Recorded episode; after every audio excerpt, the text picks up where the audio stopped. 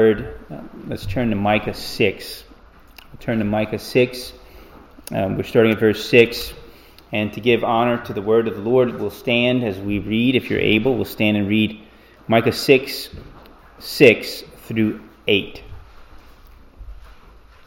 Hear the word of the Lord.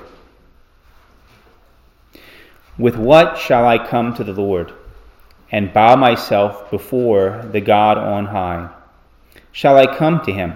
With burnt offerings, with yearling calves. Does the Lord take delight in thousands of rams, in ten thousand rivers of oil? Shall I present my firstborn for my rebellious acts? The fruit of my body for the sin of my soul. He has told you, O man, what is good, and what does the Lord require of you, but to do justice to love kindness, and to walk humbly with your God. Let's pray.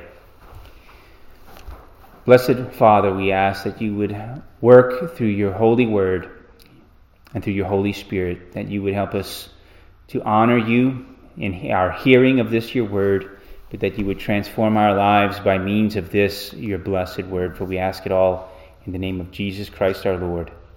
Amen. Please be seated.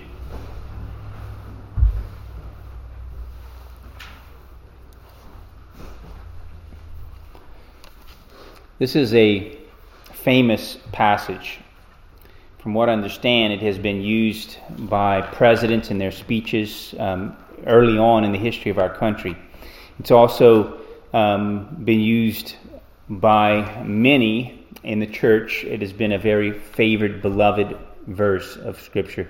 Out of every passage in the book of Micah, none is more famous than Micah 6 8. I, what, uh, he has told you, O man, what is good, and what does the Lord require of you but to do justice, to love kindness, and to walk humbly with your God.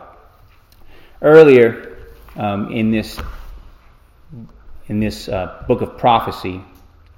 We'll look at chapter 1. There are uh, some things that God is saying that He is going to do in this book. He has promised that He's going to make Samaria a heap of ruins in the open country. That's 1, chapter 1, verse 6. He promised that all of her idols would be smashed, that all of the images would be made desolate and why is God doing this? If you go back to chapter, if you go back to um, chapter three,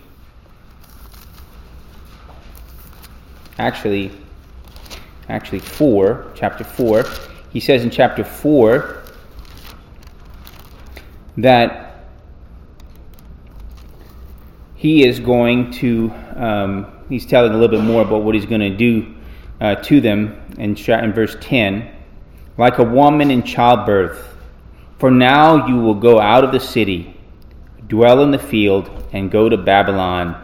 There you will be rescued. So he's telling them that they're going to even suffer captivity.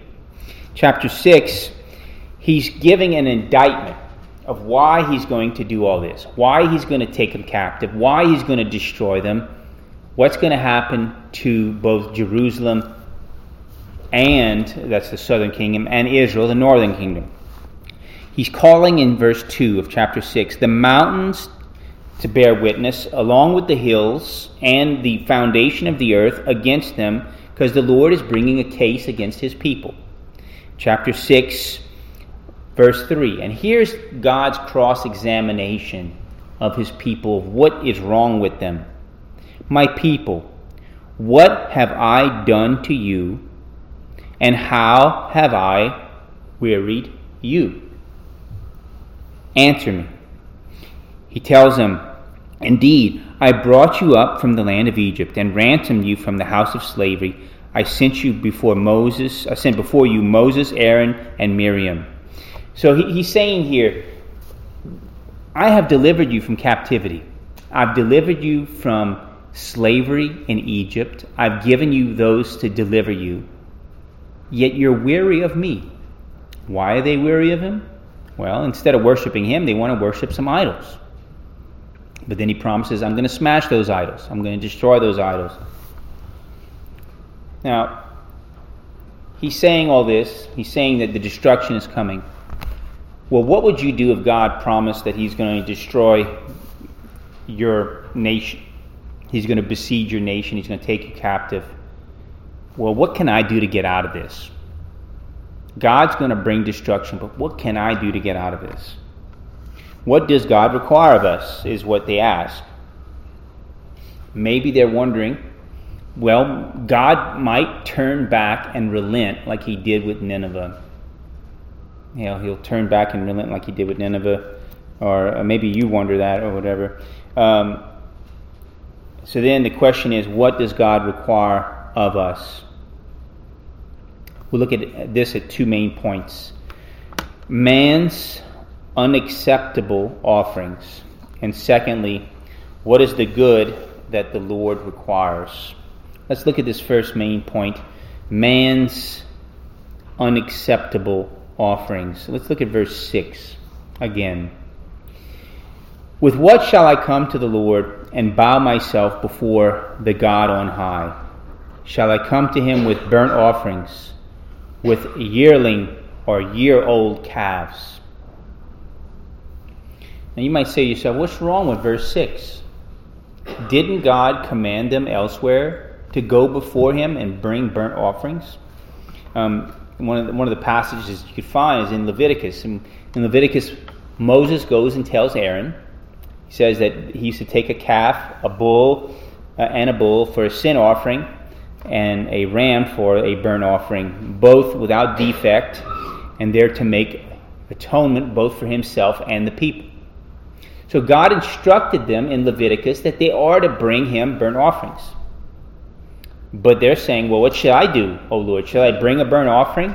But why is God not accepting it?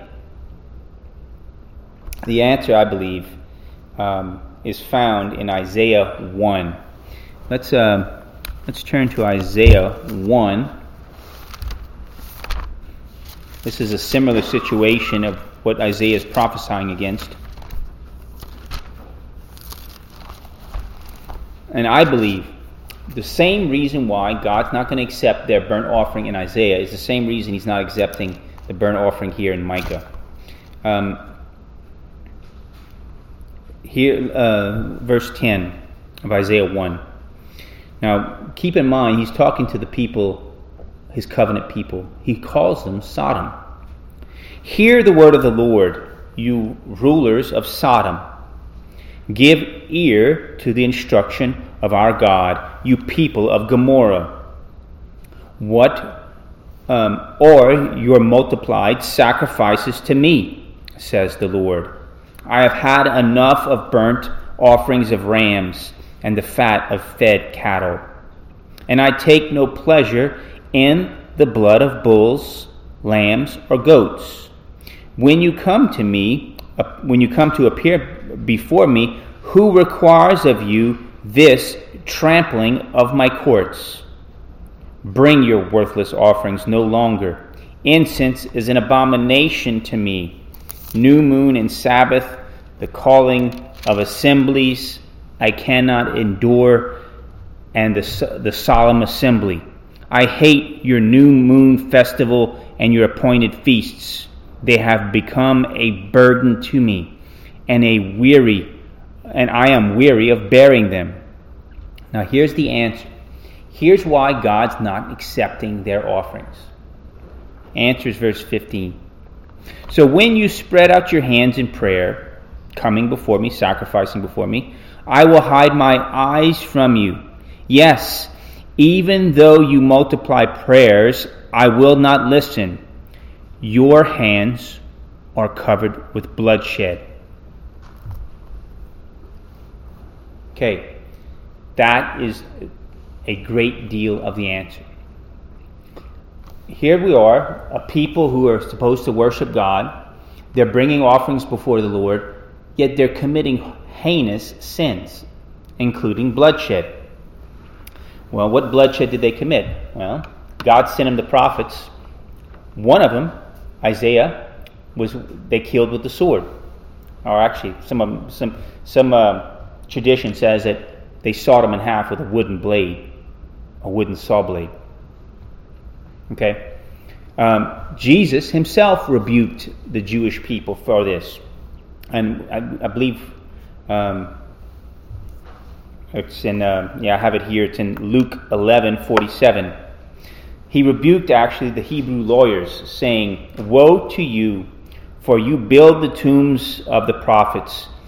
It was your fathers who killed them." So he's saying, "Woe to you, lawyers of Israel." You are going about building the tombs, but your fathers went and killed the prophets. So, if you wonder what kind of bloodshed they're talking about, of why God wasn't accepting their sacrifices, one among many was that of killing even the holy men that God sent before them. They didn't like what they were preaching, they didn't like what they were saying about sin and coming judgment. So, what did they do? Kill them. I don't like your preaching, I'm going to shut you up. You know. So, think of a modern example of somebody who's guilty of bloodshed. Yet they go before God and they want to worship and bow down before God, kneel before God. Maybe they're going to confess sin before God. Yet they're still going about committing bloodshed. One of the, um, probably not that funny, maybe, but kind of funny, is the mafia boss. A lot of mafia bosses are sometimes Roman Catholic, yet they'll go before the priest and they'll, they'll confess their sins before a Roman Catholic priest. Father, I have sinned. But think about this. What do you think he's going to do when he leaves the, the Catholic Church after he confesses his sin? He's going to go right back at it again. And some people were like that at this time in history. They were committing sin, they were committing bloodshed, and they wanted to go and worship before the Lord. But God wasn't accepting their sacrifices because their hands were guilty. And it says here, covered with blood. Now, some of the Jews might have thought, well, God's not going to accept our ordinary sacrifices. What about, what if we multiplied them? What if we just gave an extravagant amount, amount of sacrifice? Look at verse 7. Does the Lord take delight in thousands of rams, in 10,000 rivers of oil? Well, maybe you won't accept our normal sacrifices, but what if we gave you a thousand rams? Or a river of oil? Well, really, this is God asking the question, but maybe they're thinking this. But God says, that's not what I want either. Still, yet another tactic some might have thought of God mentions here in the second half of verse 7. Um, how about you offer something very precious to God? Verse second half of verse 7. Shall I present my firstborn for my rebellious acts, the fruit of my body for the sin of my soul?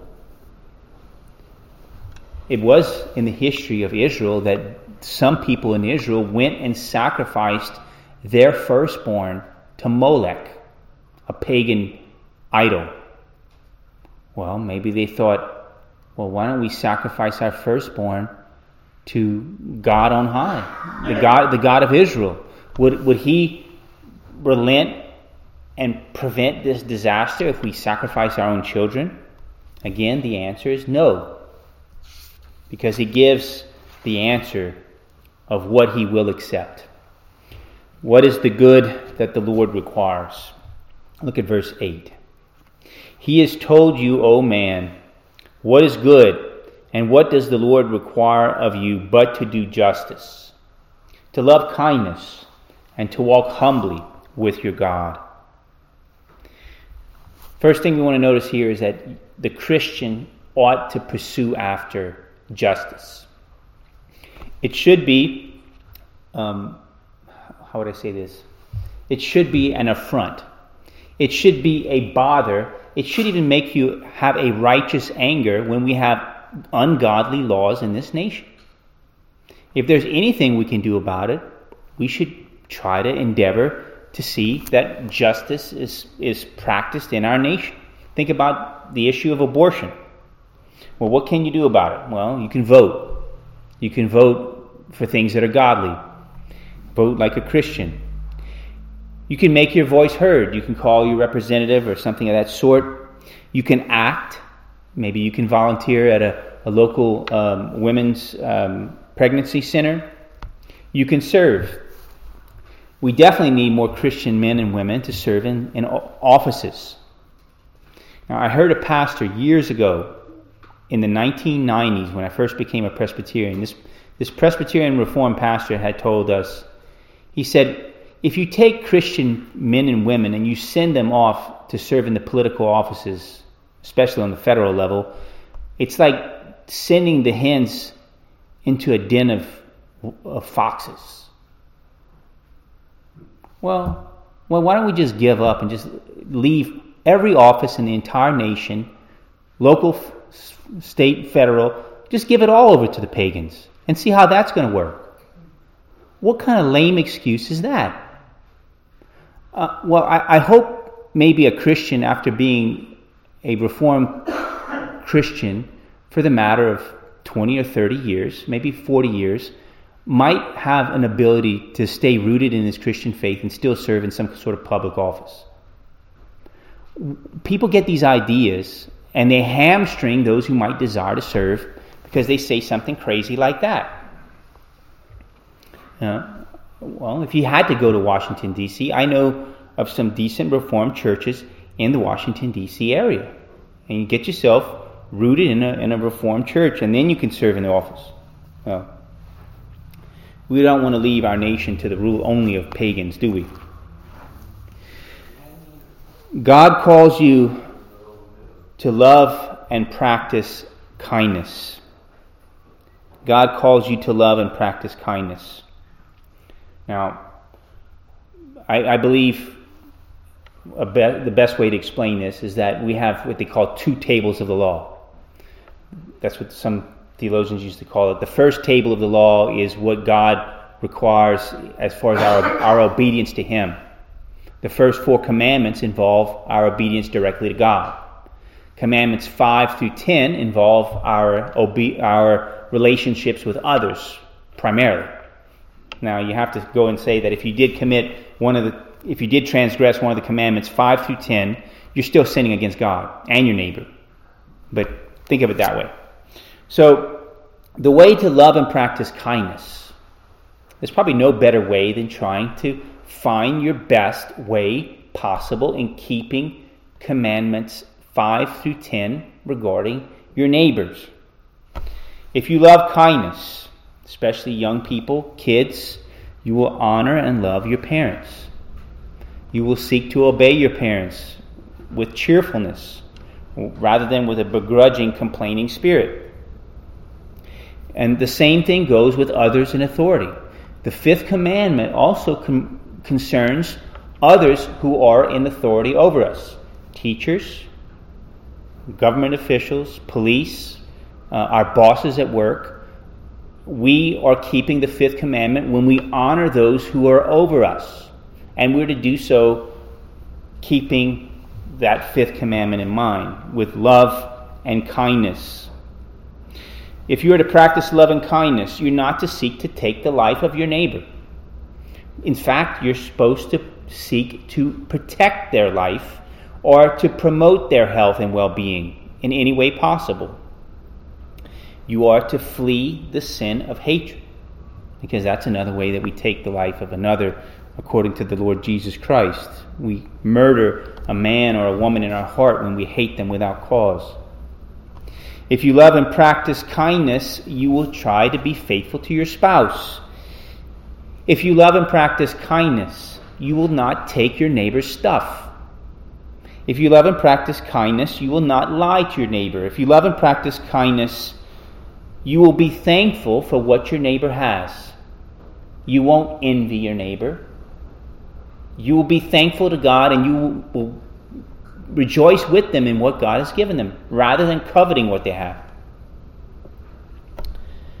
God also, here in this text, calls you to walk humbly before your God. Now, what does that look like? Now, did God command animal sacrifices? Did he say that he didn't want these animal sacrifices at all any longer? At this time in history, I believe God did. But God wanted them to come and worship with a humble heart rather than with pride and sin and wickedness. He, want, he wants us as well in this modern era when we no longer have animal sacrifices. He wants us to walk humbly before our God as well. How do we do that? We walk humbly before God in how we talk, in how we, we act, how we think, how we treat others, and how we come before God in worship. I want us to turn to Psalm, and keep your place in Micah, but turn to Psalm 51. I won't read the whole psalm, but we'll start at verse 5. Um, two things that go hand in hand is a humble heart and a contrite heart. So, Psalm 51, starting at verse 5. Behold, I was brought forth in iniquity, and in sin my mother conceived me. Uh, that's a good verse that talks about uh, original sin. You know, we're, we're born into original sin, into a wicked nature. Behold, you desire truth in the inmost being, and in the hidden part you will make me know wisdom. Purify me with hyssop, and I shall be clean. Wash me, and I shall be whiter than snow. Make me to hear joy and gladness. Let the bones which you have broken rejoice. Hide your face from my sins, and blot out all my iniquities. Create in me a clean heart, O God, and renew a steadfast spirit within me. Do not cast me away from your presence, and do not take your Holy Spirit from me.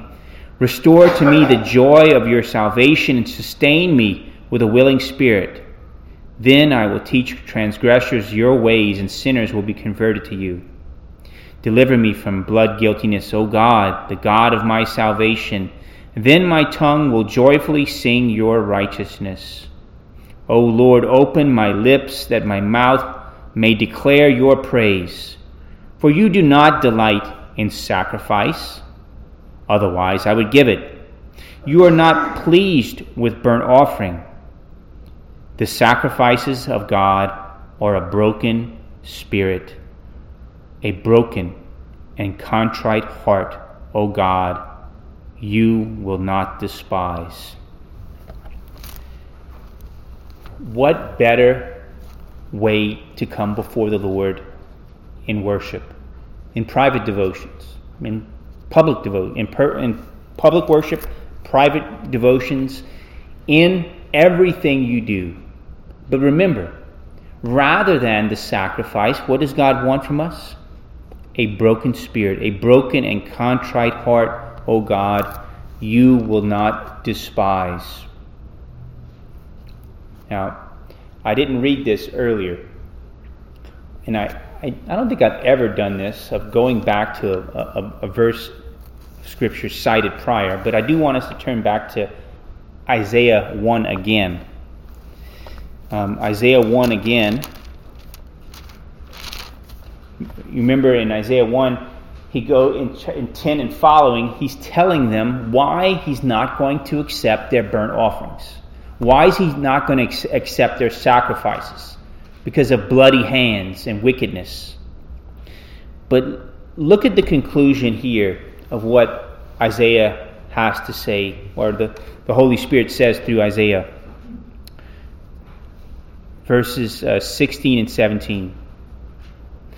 Wash yourselves, make yourselves clean. Remove the evil of your deeds from my sight. Cease, cease to do evil. Learn to do good. Seek justice reprove the ruthless, defend the orphan, plead for the widow. It's a very beautiful and very parallel passage to what is commanded there in Micah 6 8. Very close. But also, we have what Isaiah says of how we have to be made right with God through what the gospel according to Isaiah. Verses 18 and following. Come now, let us reason together, says the Lord. Though your sins are as scarlet, they will be as white as snow. Though they are red like crimson, they will be like wool. If you consent and obey, in other words, humble yourself to consent and obey, you will eat the best of the land. But if you refuse and rebel, you will be devoured by the sword. Truly, the mouth of the Lord has spoken. This is one other commonality between Micah and Isaiah. Isaiah foretold of the virgin who would give forth a son. Micah foretold of the one who would be born, the ruler out of Bethlehem. Both prophets foretold the coming of the Lord Jesus Christ. And ultimately, it's only through him that God accepts our worship. It's actually it's only his perfect, holy sacrifice that is acceptable before God. Um, I do want to mention one last thing before closing. Uh, look in the back of your hymnals to the Westminster Confession of Faith. This is chapter 8. Chapter 8 of Christ the Mediator. This is page 925.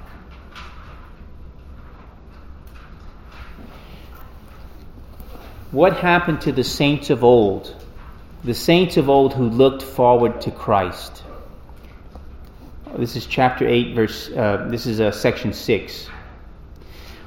Although, although the work of redemption was not actually wrought by Christ till after his incarnation, yet the virtue, efficacy, and benefits thereof were communicated unto the elect in all ages successfully from the beginning of the world in and by those promises, types, and sacrifices, wherein he was revealed and signified to be the seed of the woman, which should bruise the serpent's head, and the lamb slain from the beginning of the world, being yesterday and today the same and forever. So, those Old Testament saints who sacrificed before the Lord, having faith, looking unto Him with a humble heart, they were accepted because they made their sacrifices which were pointing to Jesus yet to come. We look back, they looked in faith to Him yet to come. We look in faith back upon Him who has already come. But they were both looking unto the same deliverer, even the pre incarnate Son of God who became flesh for us. Let's pray together.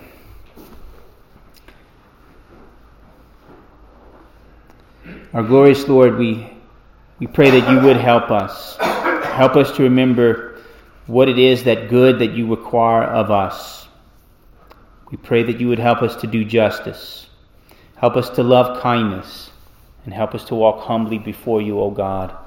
Help us, we pray, to receive and believe in Jesus Christ as that ultimate sacrifice that you have given for us, that we can stand in your sight.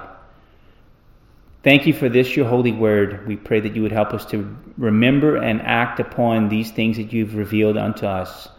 For we pray all these things in the name of Jesus our Lord. Amen.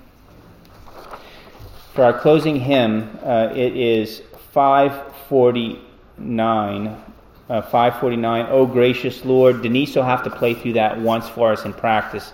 And then after she, uh, well, we can stand and sing right now. Let's